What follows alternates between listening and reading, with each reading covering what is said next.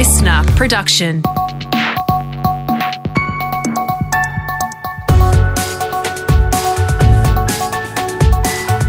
Your morning agenda with Natasha Belling.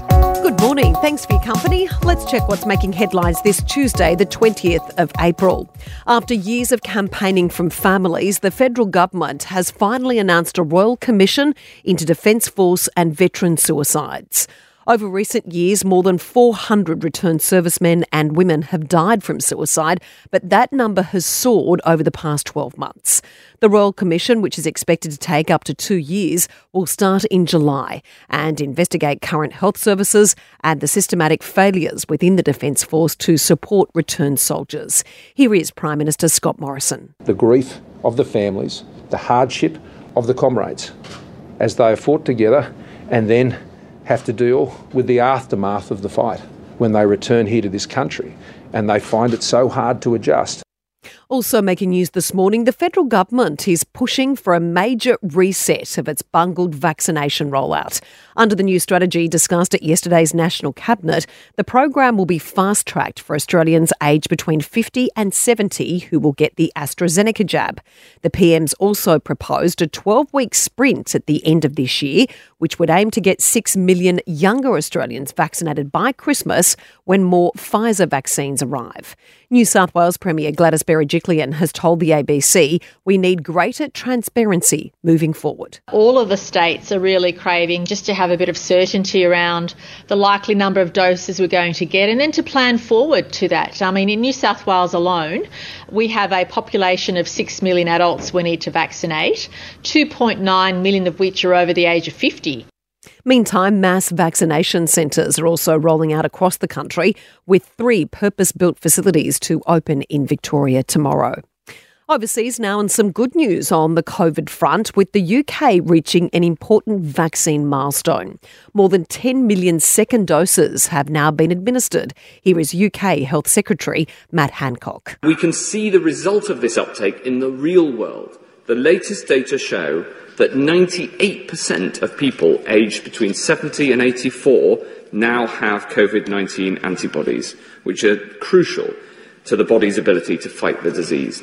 And it comes as COVID deaths plummet in the UK. Latest government figures showing four people have died from the virus in just the past 24 hours. A new federal government campaign to teach children about consent in schools is being slammed by experts.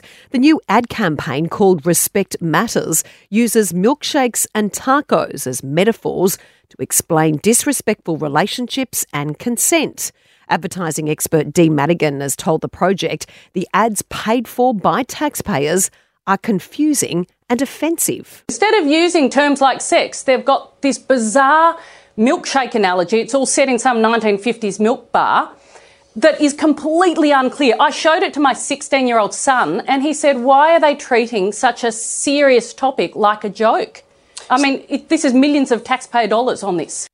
And history has been made as a NASA helicopter became the first human made powered aircraft to land on Mars. It happened around nine o'clock last night, remote controlled by scientists back here on Earth, with the signal taking a whole nine minutes to travel all the way to our neighbouring planet. Here is the moment straight after touchdown. Ingenuity has performed its first flight, the first flight of a powered aircraft to another planet. The helicopter's historic mission will finish up at the end of this month. Now, for a look at what else is making news around the country this Tuesday morning, and firstly to Queensland. And the Premier is talking up the state's 2032 Olympic Games bid after her cabinet backed the plan.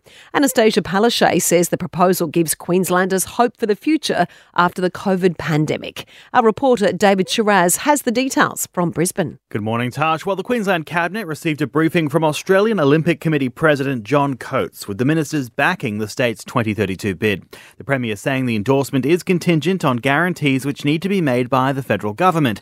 Annastacia Palaszczuk adding a discussion with the Prime Minister has already been had, with those chats to continue over the coming weeks due to strict timelines the state needs to meet in its bid. Securing the Games could create an estimated 100,000 new jobs, not to mention the priceless international tourism exposure for Queensland. The state's bid could go to a vote as early as the Tokyo Olympics to New South Wales now, and Hollywood is heading down under with the latest Mad Max movie being filmed in the state. Our reporter Sasha Tanik has more from Sydney. That's right, Tash. It is being billed as the biggest production ever to be filmed in New South Wales, with production due to kick off in June.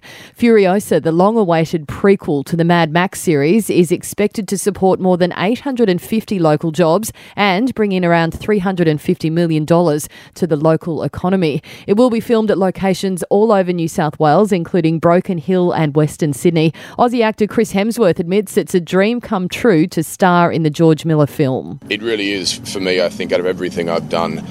Um, the biggest pinch myself moment, you know, because of what I've grown up on watching it, and it's, it's so iconic. The Queen's Gambit star Anya Taylor Joy will play a younger version of the heroic female warrior played by Charlize Theron. Aussie director George Miller saying the production will be a big boost for the local film industry. It's not only what happens economically, it means that we're keeping the talent here, that really brilliant talent who previously went overseas. I've seen so many people leave because they weren't the jobs here. And now they're here and it feeds right across the community. The post apocalyptic film is due to hit our screens in mid 2023. And Victorians have been told to brace for some wild weather today with heavy showers and a cold snap on the way for most of the state. Our reporter James Lake is in Melbourne and says Mother Nature will throw its very best at Victoria over a matter of hours. Thanks, Tash. That's certainly what the forecasters are saying. We've been told this cold front will move across the state from early this morning, crossing the western parts, then reaching Melbourne by around lunchtime then hitting the state's eastern parts later in the afternoon. The weather will be so ferocious, the Weather Bureau has issued a road weather alert telling drivers to slow down and leave extra space between their car and the vehicle in front. While not an enormous amount of rain is expected, up to about 15 millimetres, hail is expected to follow the system in the afternoon. Temperatures are also expected to plummet from around 18 degrees to just 12 in a matter of minutes as the change sweeps through. And that cold snap will also bring fresh snow to the mountains down to about a thousand metres. Now, for the latest in business and finance news this morning, we're joined by Effie Zahos, editor at large at Canstar. Effie, good morning. The federal government has promised this year's budget will be female friendly with a focus on super. Look, I think they'll have to be, Tash, because this whole super gender gap is making headlines once again, um, and as rightly as it should. So, what we're seeing, we know the obvious that women typically retire with lower super balances than men because they earn less on average and they take more time to raise children. Now, what exactly is going to be in the budget, we'll have to wait and see. But what is being thrown around right now is, first of all, the super guarantee looks like it will rise from 9.5 to 10%. Now, this may not close the super gap, but it will go some way to boosting balances. Also, that 450 a month threshold, it looks like that may be removed uh, as well. And that, that's a no brainer. That's an easy thing to do because at the moment, employers are not required to pay super to workers earning less than 450 a month. Now, changing this will not only help women, but also anyone who has multiple jobs that are being paid less than that threshold. The other one that's been thrown around is paying super on government funded paid parental leave. Now, this will also reduce to a small degree the impact of career breaks taken by women to raise children. It's also worth noting, Tash, that there are plenty of super funds now that do offer parental leave benefits. So I'll give you an example. HESTA, their members can get up to a 12 month break from paying insurance, insurance fees while they're on parental leave. And the same goes with Host Plus, up to 12 months. And Care Super member also, they get a, a waiver on insurance fee for death, TPD, and income protection. Now, look, while you wouldn't choose a super fund just because of these benefits, it's worth noting that these funds are also in the top quartile of performance over 10 years. So it's a good start. Will it close the super gap? Probably not, because it really, I hate to say, it's a systematic problem anyway. It's a step in the right direction. We Yeah. have to be hopeful, Effie. Now, also talking Yeah. about the travel bubble in New Zealand. We saw it opening up yesterday, international travel for the first time in more than 12 months. And we've also seen a number of hot uh, sales opening up at the moment for flights. Yeah, you're absolutely right. I mean, judging by how fast, remember the government's half price tickets that came out? I mean, most of those have been sold within the week of going on sale. So, look, travel is clearly on the forefront. If you missed out on a particular deal through those discounted tickets, then you'll be happy to hear that this morning, Virgin's 72 hour click frenzy sale started. So, it's on more than 28 domestic routes. And um, I believe economy fares start from as low as $79 one way between Melbourne and Adelaide. The popular Sydney to the Gold Coast is $85 one way. Now, like I said, this is in addition to the federal government's 800,000 ha- um, half price fares. Um, and the good news is, like I said before, there is flexibility at least with travelling on airfare tickets. So, example, with Virgin, you've got flexibility for travel until the 31st of January next year. Also, one tip keep an eye out tonight because we'll also see the Click Frenzy travel sale start at 7 p.m. Now, that's a 53 hour sale event. It happens once a year and it includes deals on flights, accommodation, and travel essentials and a number of brands. So, uh, the details are under wrap until 7 p.m. You're just going to have to get on that site, clickfrenzy.com.au, to check it out. Always love a bargain. Effie, thank you. Thank you.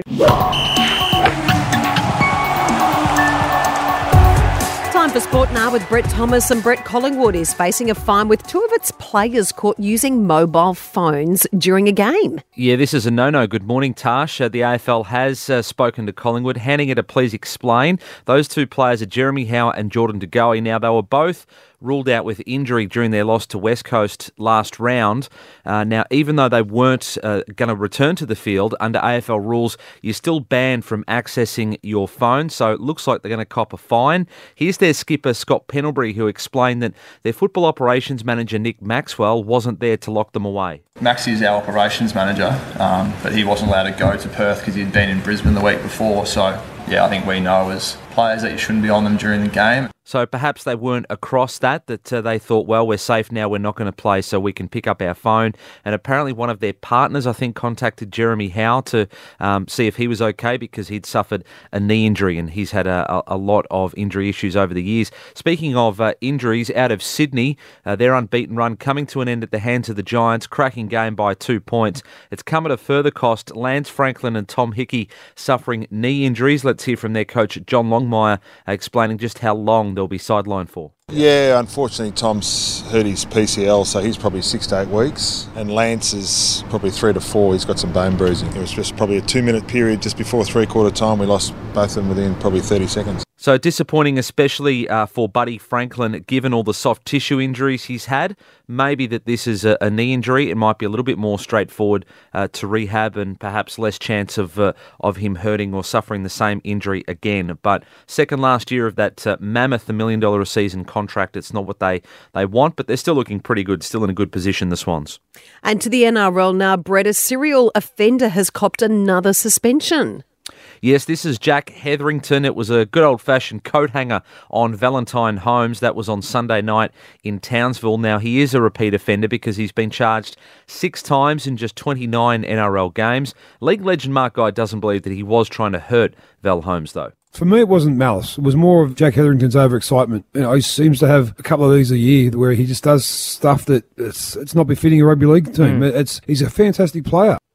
So that, of course, will cost Canterbury uh, one of their uh, most important props, and we know that the struggles they've gone through this season. So they need all the help that they can get. Still on rugby league, Luke Brooks. A lot of interest around his future. Perhaps the Tigers might looking to to offload him. He certainly declared that he will be going nowhere. Now they've just uh, secured Jackson Hastings, uh, who's been playing in the Super League with Wigan for the past couple of years. He'll come back next year on a two-year deal, but uh, Luke Brooks says that he's not threatened by that signing. I just got to play good footy, and I think once uh, we get some wins on the board, then sort of that outside noise starts to go away. Bit going on in terms of uh, halfbacks changing clubs. Uh, also, some reports this morning that Chad Townsend could leave the Sharks at the end of the year for the Cowboys. Tash.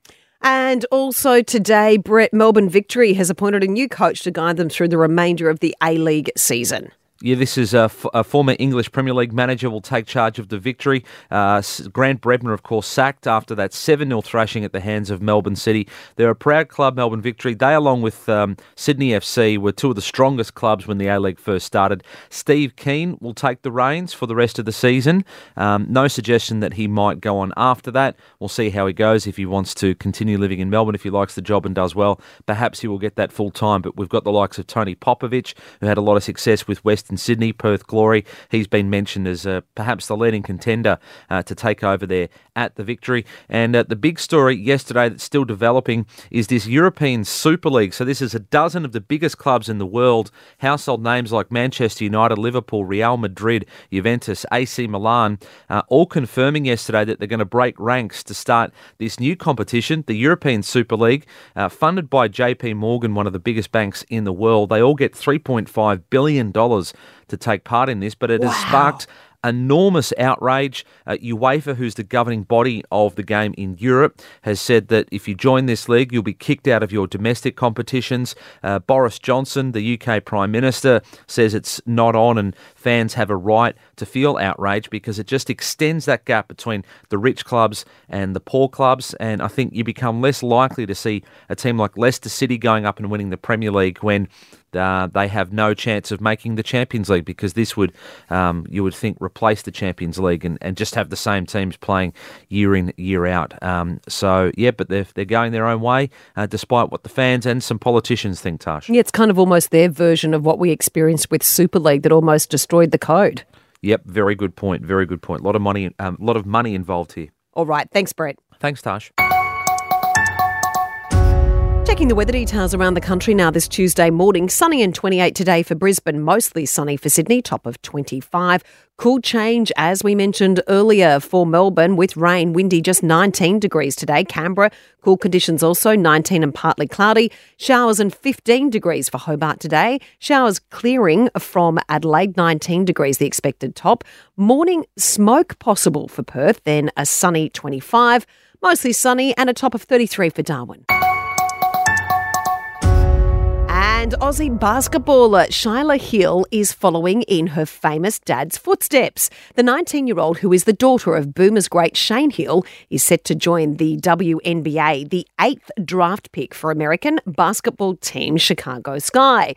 Shyla has told Seven she could not have done it without her dad's incredible support. Without him, I definitely wouldn't have got drafted. I wouldn't be where I am today. And we really have been working since I was a little girl, putting in work nearly every day. So, um, yeah, he's helped me so much, and I'm very grateful. Well done, and we wish Shyla all the very best. And that's all you need to know to start your day with your morning agenda in your podcast feed from 6:30 a.m. every weekday morning. You can also catch our latest episode and be across all the breaking news and hot topics as they happen in our brand new talk show Australia Today with Steve Price by heading to listener.com or downloading the new Listener app for free. I'm Natasha Belling. Thanks so much for your company. Have a great day, and we look forward to seeing you tomorrow.